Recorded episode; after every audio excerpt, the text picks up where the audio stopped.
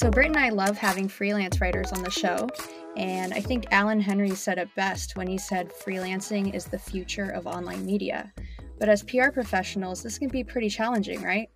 Um, consider Miranda Marquit and Trae Bodge, who said that they both work on assignment, so they're not necessarily looking for story ideas in their pitch emails.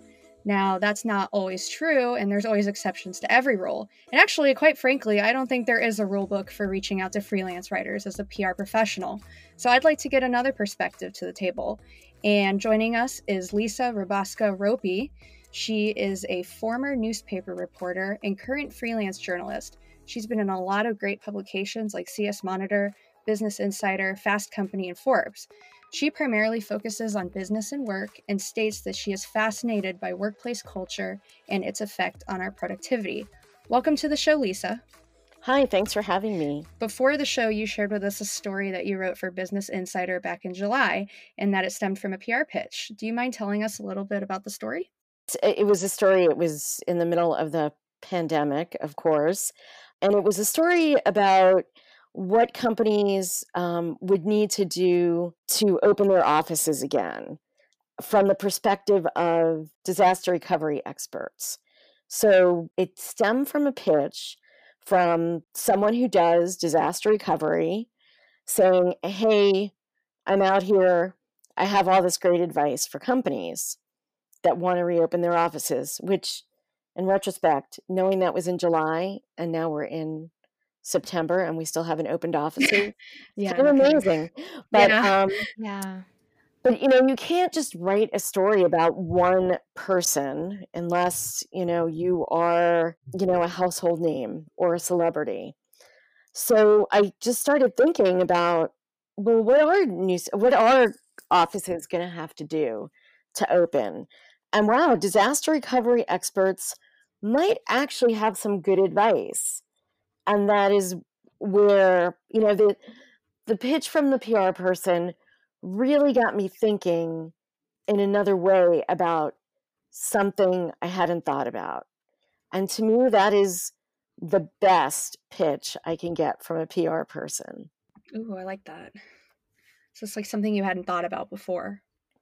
Exactly. Like, you know, I write about office, working in an office, office work environment, all the time, but I wasn't thinking at all about what, you know, from a disaster from a disaster recovery expert, what would an office have to do? Like just eh, which is different than saying, well, what would an office have to do to reopen?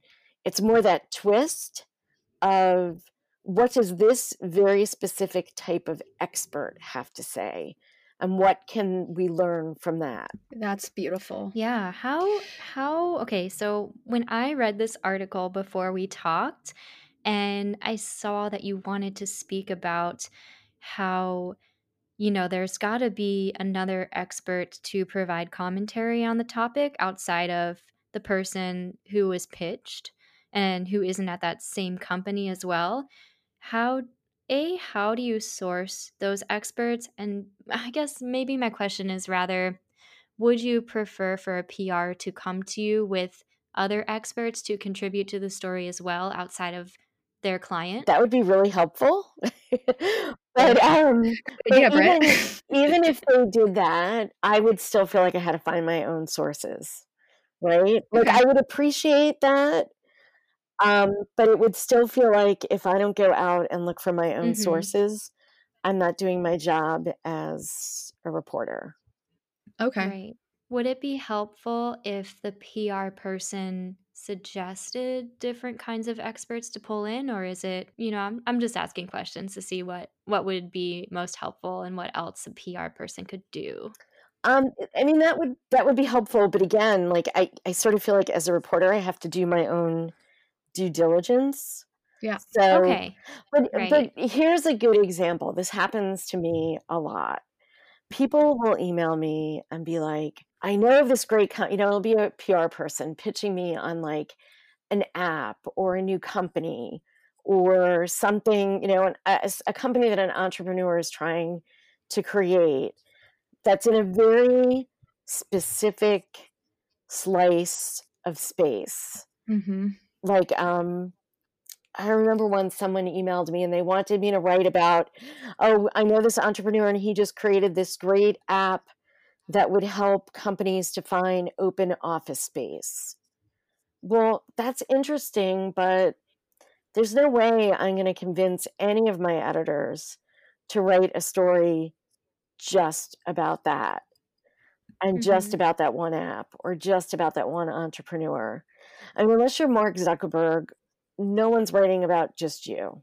Yep. You know, mm-hmm. um, and even if we were to write about Mark Zuckerberg, we would interview, you know, five other people who, you know, some who knew him and some who were his competitors. I mean, you just you can't just write a story about one person. And while I thought that app was really interesting, I couldn't figure out a way to make it work. And I think this PR person even like sent me information about a com- uh, a competing app, which I thought was great, but it still wasn't enough to create a story because there was nothing to hang it on. Yeah, there's no, no story. there was no news peg. There was no trend. There was no need at that point. There was no need for companies to be even finding open office space. I mean, what about if that person would have sent you how hard it was to find office space? Yes. If, if that they, was even the case. Yes. So, like, if they, so we'll just come up with something, you know, I imagine New York City, I guess, like, I don't know, three years ago or two years ago, and not being able to find office space. Um, but here's a solution to that problem. Yes, that would okay. work. Oh, cool. that reminds me of the TechCrunch episode you did, Britt. Yeah, that's right. Uh, Josh talked about presenting the problem and the solution yes. problem. Yes, and I will tell you, um, maybe your other guest said this, but a lot of the publications I write for, they don't want to just know about the problem; they want to know the solution too um, just writing about that something is a problem isn't enough. Mm-hmm. So let's back up to that Business Insider piece. What did the pitch actually look like? It was literally a paragraph or two. No kidding. which, you know, was basically, um, you know, Bob Jones is a recovery, disaster recovery expert, and he's available to talk about ways that offices can get ready to to reopen. So it was great because it was easy to read and within I think within 15 minutes of reading it, I had this aha moment of, oh, I can use this, and here's how I could use this. Which That's is so cool. much better than, you know, these long, you know, emails that you get where you have to really wade through well, what is this about and why is it relevant to me and why do I care? what was the subject line like? Oh, yeah, good question. Uh, it was very straightforward. Disaster expert seeing increase in creation of return to work plans. Mm, that is very straightforward. And the email, so the story didn't run until July, we said, but I got the email in April. So think about the fact that I was, we were like in the middle of it all. I have a question. Looking at the article, I noticed you sourced a PwC survey. Um, did somebody from that team actually send you that data, or is that something you sought out yourself? That was actually a pitch I got from the PwC people. Oh, that's awesome. So you actually, so, okay. So I, I will try to connect things together and if you just happen to pitch me something related to something I'm currently working on, I am all over that. That That's is cool. to me the best thing that could happen. And I'm guessing, based off of the initial pitch you got from the um, expert, that you do welcome just a cold pitch from a PR person or the expert themselves stating who they are and how they can help you with your coverage. Is that something you welcome? Yeah. Cool. Definitely. I used to be really I used to be really good about responding to every pitch I got, but I just can't do that anymore. I try, especially if it's someone that's pitched me before, I've worked with before. Even if I don't think I can use it, I'll email them back and tell them. But That's sweet. for new people, it's sometimes hard. Yeah, that seems like it would be kind of intimidating to try to answer every single email. Like, how many emails do you get in a day from PR people and other people wanting to work with you? Um, I'd say at least 20. Wow. That's a lot. I think I'm on a lot of lists. and there's also, I mean, just a lot of, I have used, I mean, especially studies. I'm always looking for good studies. So I oh, think Oh, I yeah. end up on lists from that, from working with PR people that have pitched me about different studies. And just, I think I'm on every workplace list you could imagine because I get tons of pitches related to workplace issues. I'm going to pitch you in the future. You should. I don't know. I haven't yet because, I mean, I work a lot with data. You probably see that people who pitch you data tend to pitch you data again because it seems like uh, PRs tend to find specialties, and data is definitely huge in the PR world. So it's kind of cool. And data is great. I mean, you can come up with a lot of good story ideas from data. Like, what do you look for when you're deciding whether or not data, like a data study, is worth using? Meaning, like, do you have certain standards that a data study needs to fall under in order for you to be able to use it? So, um, and this is often often comes up as an issue.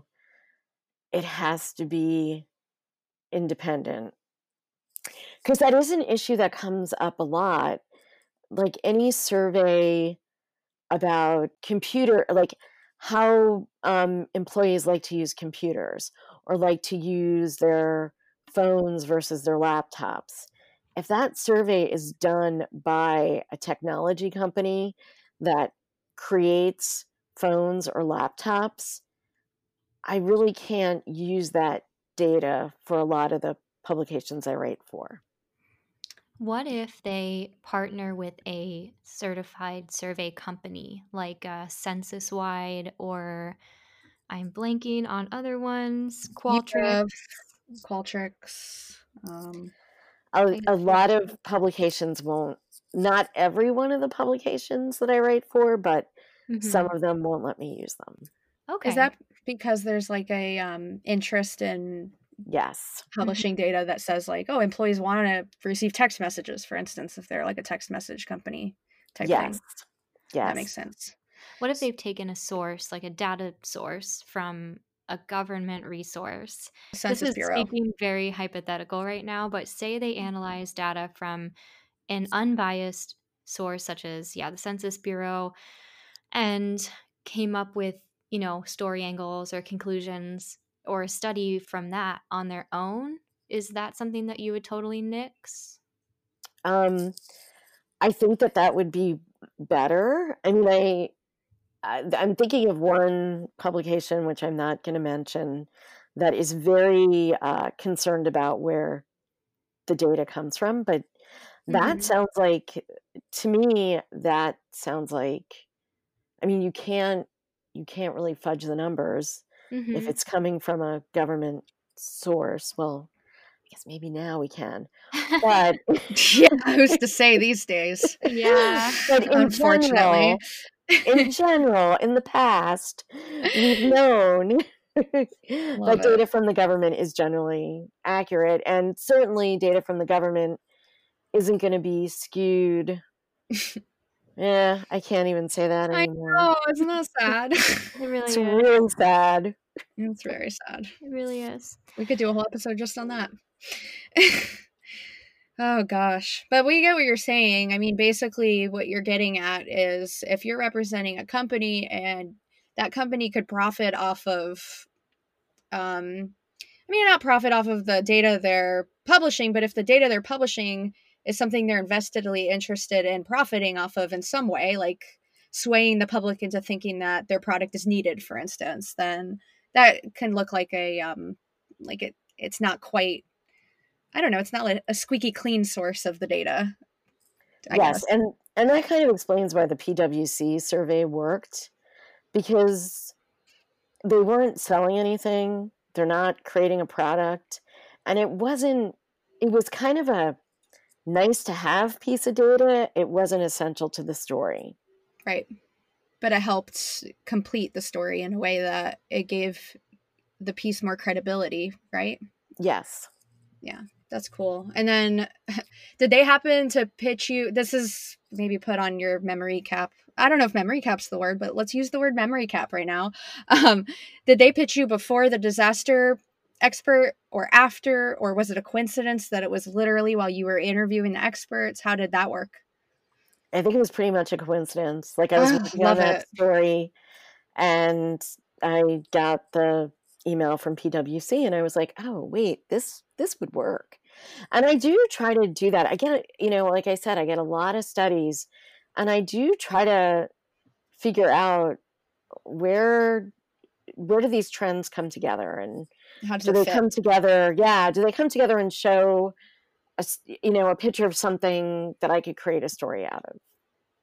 Yeah, that's cool. Now, so when we were talking before this episode, you had mentioned another piece from the CS Monitor, and we don't have to go into great detail, but you had mentioned that. Um, can you explain to me how you took the PR pitch from that story and what you did with it instead?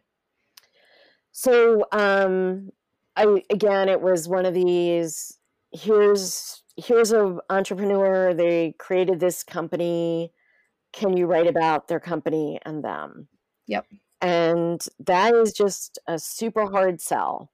Yep. But it was a company that um, was a company where part of their business model to get you to buy it was a company that made underwear. Um, and cool. part of their middle, part of their business, and I believe they were like made out of sustainable cotton. Um, but part Sounds of nice. the business, yeah, they apparently they're supposed to be comfortable. I don't know. But, but part of their business model, I think, to get you to buy the underwear because uh, there, and I thought this was pretty accurate. Everyone has a drawer, drawer. I can't say that word. A drawer full of underwear that they don't wear anymore, but they don't know what to do with them. Yeah. They would send you a box, and you could put your old underwear in that box and they would take it off your hands and they would recycle it.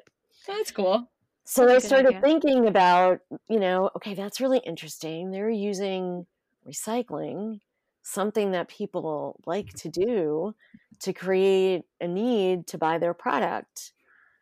And that got me thinking, well, what other what other companies have tried to incorporate recycling to get you to buy their products. And I did a little bit of research and realized, wow, there's actually quite a few companies that are doing this. And then some of it is good, and some of it is okay, and some of it is not so good. I love that. So you basically opened it up to a bigger topic. Yeah, and created more of a a trend about around companies are generating business around recycling and how they're using recycling to sell more products. Love I also really love how your curiosity leads you to these really interesting story angles as well, yeah. like outside of the box thinking. Oh, thank you. You got to be curious if you're a reporter. Mm-hmm. Because otherwise, the story's already been written. That's so true. For sure. And I like that you mentioned the role of I, for lack of a better word, luck. Um, also, just coincidences. And I think that's really important for PRs to. it's hard. Like on a good week, sometimes I have to humble myself and remind myself that the timing just happened to be right. And then on weeks when it's kind of slow, I just have to accept that the timing wasn't right. And a lot of a lot of this is out of our control, but I like you know what I mean? Like it's almost a mix of strategy, but also understanding that the journalist might just be covering something else and can't get to what you're pitching, right? So, mm-hmm. and that happens a lot. I mean, it's also, I mean, as a freelancer, it's a fair bit of luck too. Oh, really? Um, I think so. I mean, you know, you eh, are you hitting the editor at the right time? Is True. it something they care about? Are they have they already assigned something really similar, but you don't know about it because it hasn't been published? I mean, there's there's a lot of luck on both ends of this equation. So, are you pitching most of the stories that get published on these outlets that you contribute to, or do you ever just get assignments from I editor? mostly pitch. Amazing. I, um, I sometimes get assignments, but it's more pitching than assignments. I would That's say a lot easy. more. Yeah, that's really not easy. I know a lot of I've just from talking to other freelance writers in the past, a lot of freelance writers struggle with this, with pitching story ideas. Um, there are times when you run out of ideas, yes, or you run out of good ideas. But I've learned that you just, you know, like you mm-hmm. said, Britt, that you have to be curious. Yes, you have to be curious. I Even as a PR person, I've been thinking about that often lately, actually, just especially since going on my own, out on my own a lot of what I need to do is be more curious about what my client what my client industry is all about and mm. the topics that they're, you know, that are related to them. And I think that goes a long way. So we've gotten all warm and fuzzy. We've talked about what you like to see in regards to pitching and and how your curiosity drives your thinking and really helps you out.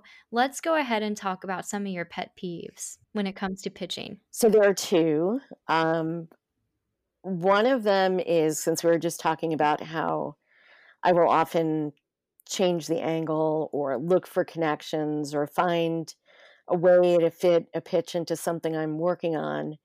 There have been times, not a ton, but a few times, where when I've gotten in touch with the PR person and have explained, you know, I'm working on this other story, or I've decided to take this you know in this in this direction and i'd like to interview the expert that you suggested there have been times when i've been told well i don't really know if that person's available anymore because that's not what they wanted to talk about which could be a little frustrating because it's not like we're doing investigative reporting here. Yeah, no kidding.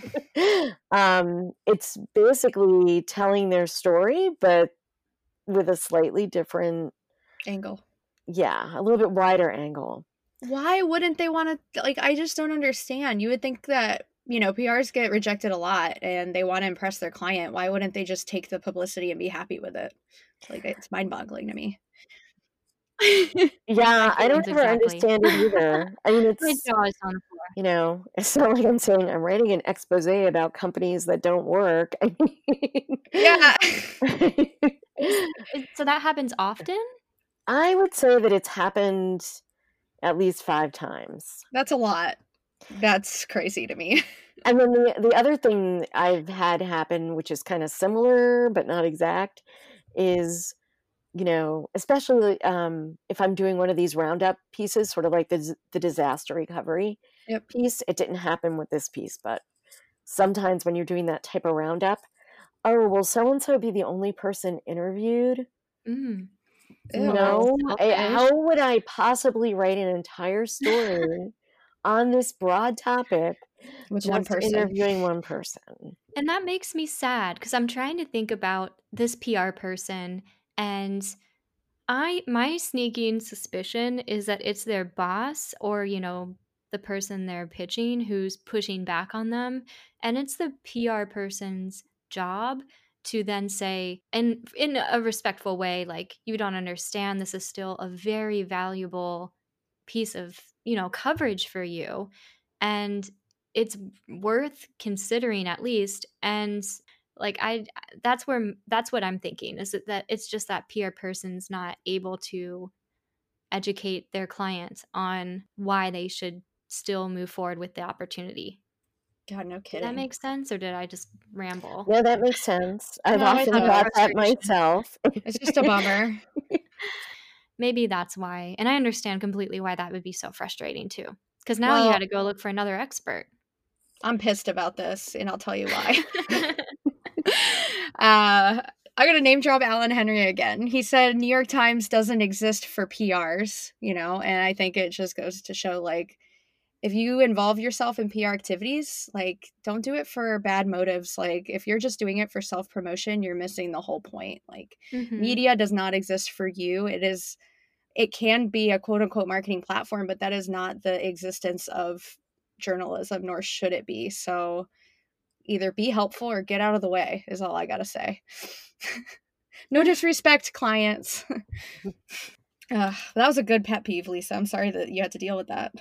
It's okay. It happens. The other thing that I get a lot is, well, who else is going to be in the story? Yeah, I like And that I can you maybe tell me? All right, I'm going to ask you guys a question.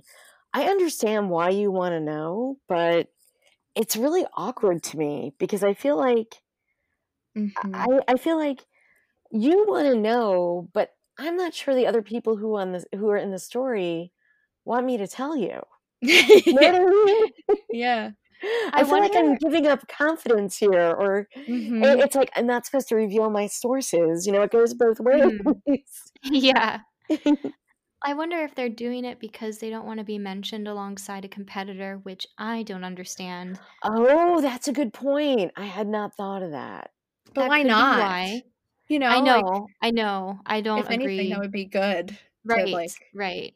S- well, Every I think also brands and companies are very wary, unfortunately, of the media these days, and maybe they're worried about being mentioned alongside a company that's controversial right now. I don't know. mm, I'm That's a trying to good point think of too. Well, thank you. That helped me learn something.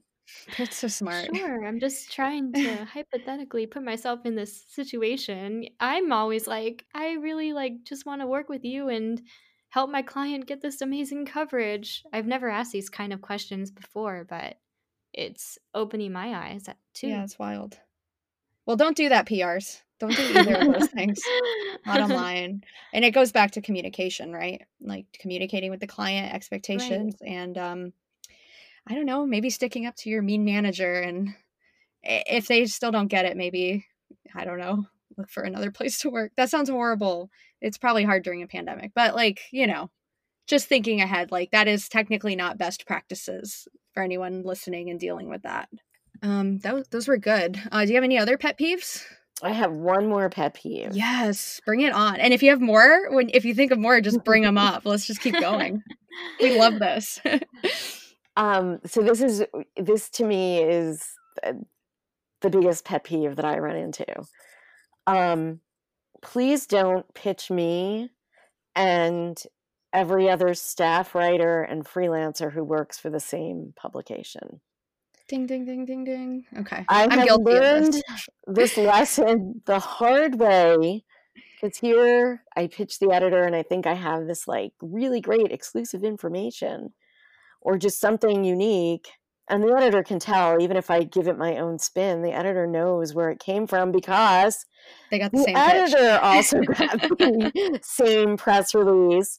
And so did, you know, five people on the staff. and it just, it doesn't make me look good. And honestly, I'm not sure it makes the PR per- person look good either.